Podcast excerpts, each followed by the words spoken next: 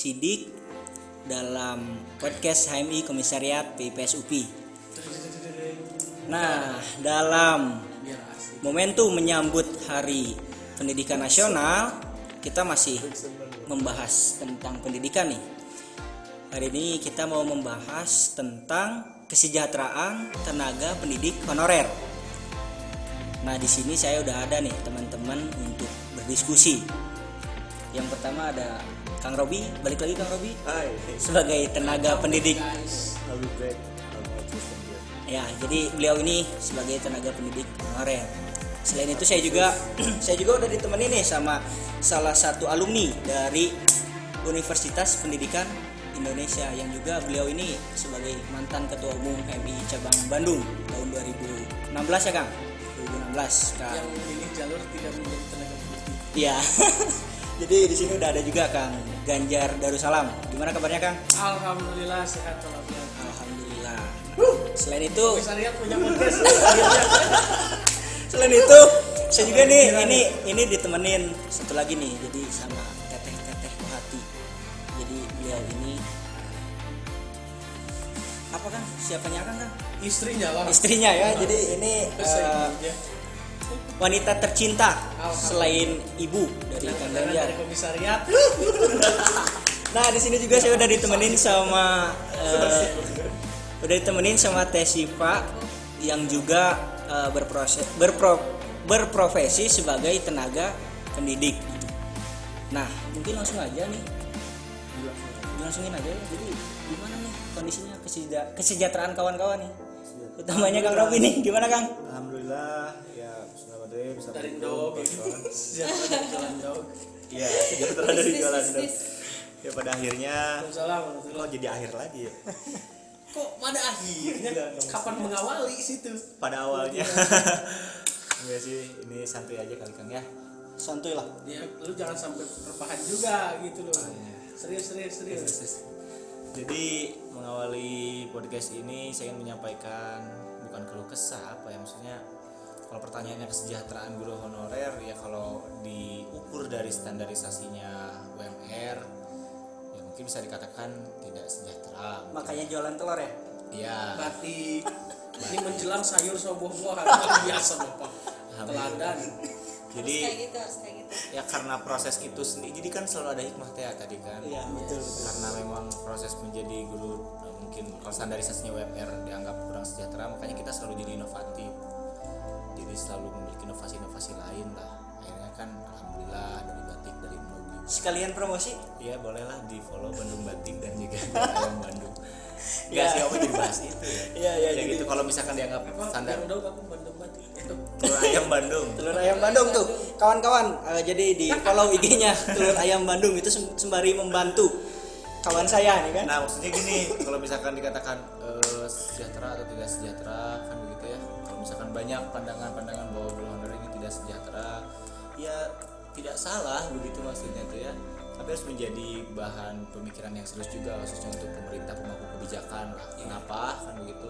Memang kalau dikatakan guru eh, bukan orang hebat katanya kan ya, tapi guru ini mencetak orang-orang hebat loh kan gitu.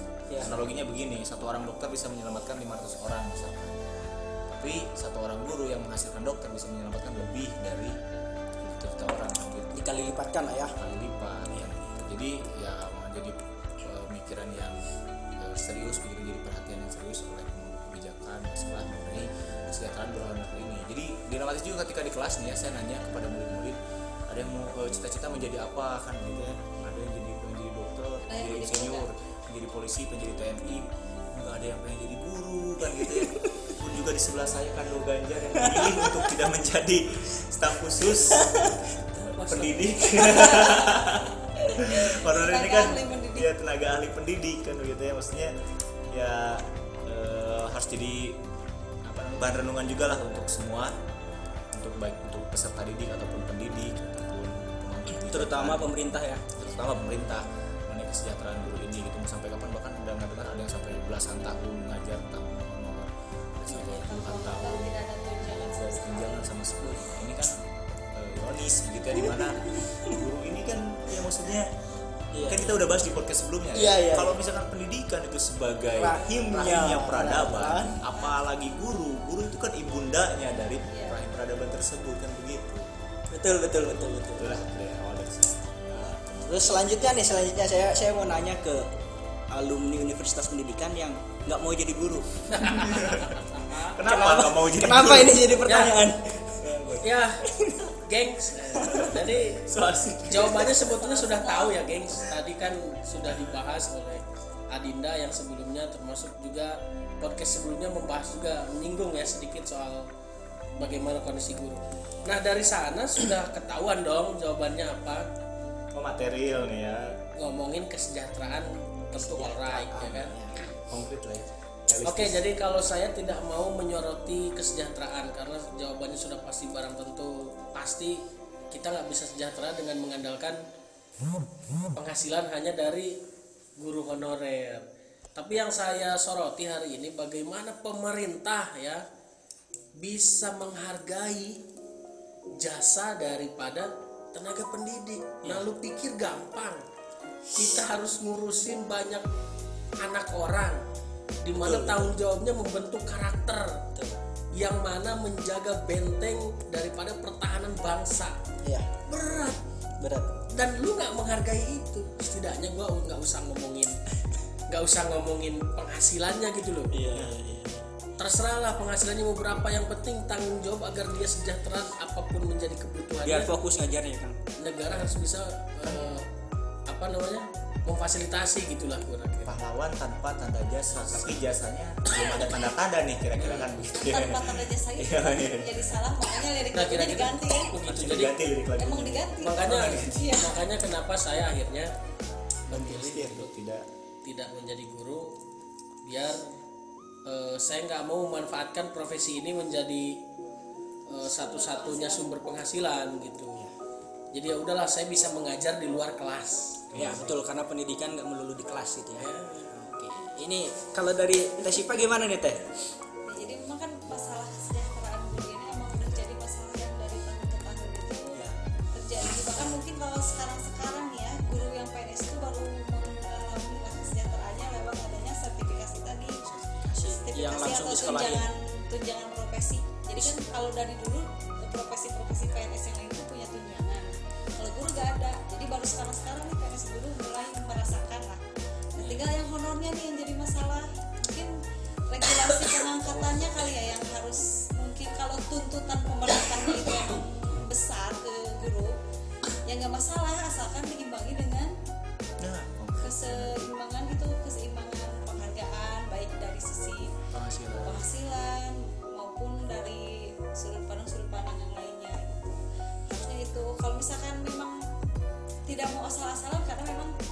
di lapangan saya akui juga banyak juga guru honor yang eh, asal-asalan gitu. Robi asal-asalan nggak Robi? Insya Allah enggak bukan ini ya bu- mungkin karena tadi ta- ka- karena tadi itu karena jualan. maksudnya karena nggak apa nggak ada fokus. kesejahteraan jadi fokus, akhirnya ya. fokusnya terbagi nggak hanya mendidik saja. Kalau saya prinsipnya kan di mana pun saya berada melakukan yang terbaik karena segala hal terbaik akan datang dengan sendirinya. Itu quotes dari saya tuh tapi tapi tapi tapi tapi ini menarik tapi ini menarik eh, melihat Kang Robi gitu kan. Karena mungkin eh, kesejahteraannya tidak dijamin dia pun bukan hanya saya seluruh dia ini salah satu contoh. Gitu kan. jadi dia pun sembari mengajar sembari udah berhenti udah berhenti. Udah berhenti. sembari entrepreneur gitu kan sembari eh, berjualan berusaha. Ini kan sebagai direktur. Sebagai direktur. Banyak alhamdulillah kalau kalau dipajang di rata-rata ya mayoritasnya kayak gitu. Jadi online mas jualan pulsa online shop. Tuh kan. Iya. Iya. semoga Silvi direktur. Iya kayak gitu. Owner owner. Owner Bandung Batik. Ya kayak gitu. Ini karena ini karena uh, salah satu penyebabnya ya mereka kesejahteraannya ini nggak di apa namanya nggak dijamin gitu. Jadi ya masih masih mencari mata pencarian di tempat lain. Padahal kan seharusnya guru ini fokus untuk mendidik seperti yang tadi mem- memiliki beban untuk bagaimana mencetak karakter anak bangsa gitu kan nah mungkin inilah ya harapannya sih harusnya kayak gimana dan Begini. ininya seperti apa gitu Jadi seakan em, profesi guru ini menjadi tidak em, mewah begitu ya, menjadi Ya, ya. tidak elok, menjadi tidak keren, menjadi tidak wah begitu kan. karena eh, ada sudut pandang yang bergeser dari eh, apa namanya masyarakat Indonesia hari ini di mana sebetulnya yang keren itu yang wah itu yang yang luar biasa itu adalah diukur dari material kan begitu. Iya, iya betul. pada akhirnya kita memandang sesuatu ini keren atau tidak keren ini wah atau tidak wah begitu kan? Ini bagus ini baik ini harus pilih atau tidak itu dari eh, pendapatan pada akhirnya Betul, dari betul, penghasilan yang didapat dari profit dari money oriented lah kasarnya seperti itu. tapi tidak menutup tidak menyalahkan juga karena itu realistis kan begitu ya. Nah tapi yang ingin saya luruskan sebetulnya begini ketika memang em, ya samplingnya gitu ya saya tanya di kelas dan siapa yang ingin menjadi apa kan gitu ya siapa apa murid ada yang mau jadi apa jadi apa cita-cita. Saya pun nggak mau ini. dan Yang sedikit padahal tuh kan? kuliahnya juga sama-sama maksudnya bayarnya sama mahal sama mahal kan gitu. Tapi nah. pas pas di dunia kerja Ya, ya kan? Nah pada akhirnya sekali. ketika pandangan ini meluas pandangan tentang kesejahteraan guru yang eh, rendah ini meluas dan eh, apa namanya sampai kepada semua orang ini ini ya yang saya pikirkan bisa-bisa UPI bisa tutup loh bisa bangkrut. Loh Iya beneran karena semua orang tidak ingin menjadi guru caranya gimana jangan masuk ke kampus keguruan Iya, iya, jangan masuk kampus pendidikan Iya betul. cari kampus lain cari ini pada akhirnya begitu kan Iya iya iya. Berarti kan ini bukan hanya tanggung jawab dari eh, pemerintah maupun kebijakan tapi juga dari instansi bersangkut gitu. UPI ya harus bisa hari ini, menyalurkan. hari ini. UPI harus bisa menyalurkan bagaimana sebetulnya lulusannya alumninya itu bisa sejahtera. Itu alasan saya nggak mau lulus cepat. Saya bingung mau ke mana. ya kan? Jadi buat kawan-kawanku khususnya mahasiswa UPI ya, mau yang organisasi ataupun yang tidak, ketika memang kawan-kawan memilih begitu em, untuk tidak menjadi guru ataupun sudah terlanjur masuk ke kampus keguruan dan pendidikan, ya cobalah di konsep dari sekarang kan begitu. Jangan sampai bingung nih kayak sini. Tapi insya Allah ada jalur ya. Insya Allah. Dari rezeki mah insya Allah mau pahili lur gak akan ketukar gitu ya. Jadi eh, ya jangan khawatir lah profesi apa pun yang dianggap keren ataupun tidak keren ya jangan sampai hanya uang orientasinya lah betul gitu ya. betul betul. betul. kalau sekarang sih sebenarnya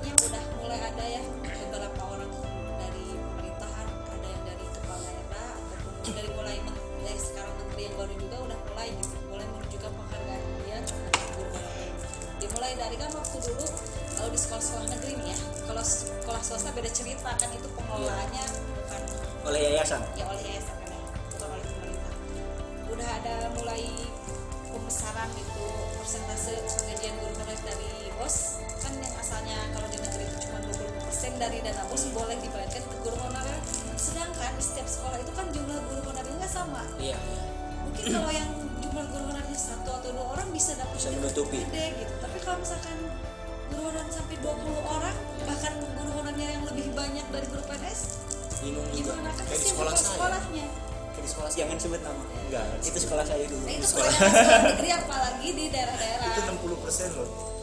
Nah dan dan lagi kan sekarang udah 50% kan udah ada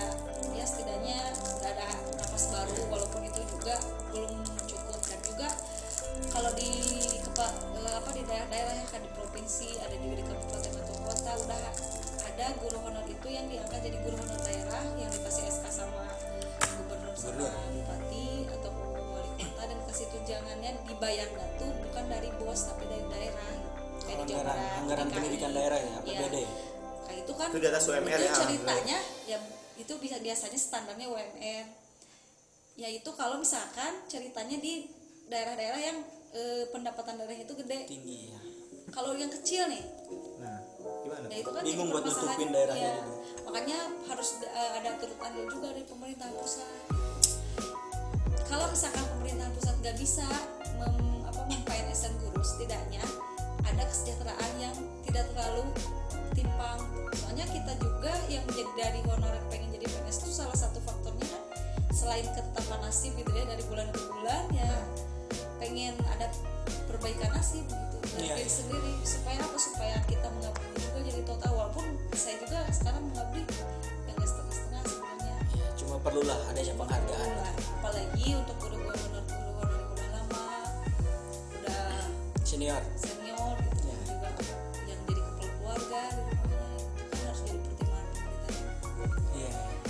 Mungkin ini kan kalau dari Akang sendiri gimana Kang yang Saya di luar lebih lingkup Ya, jadi saya juga menyoroti agar pemerintah juga bisa membatasi jumlah SDM yang akan menjadi guru sebetulnya.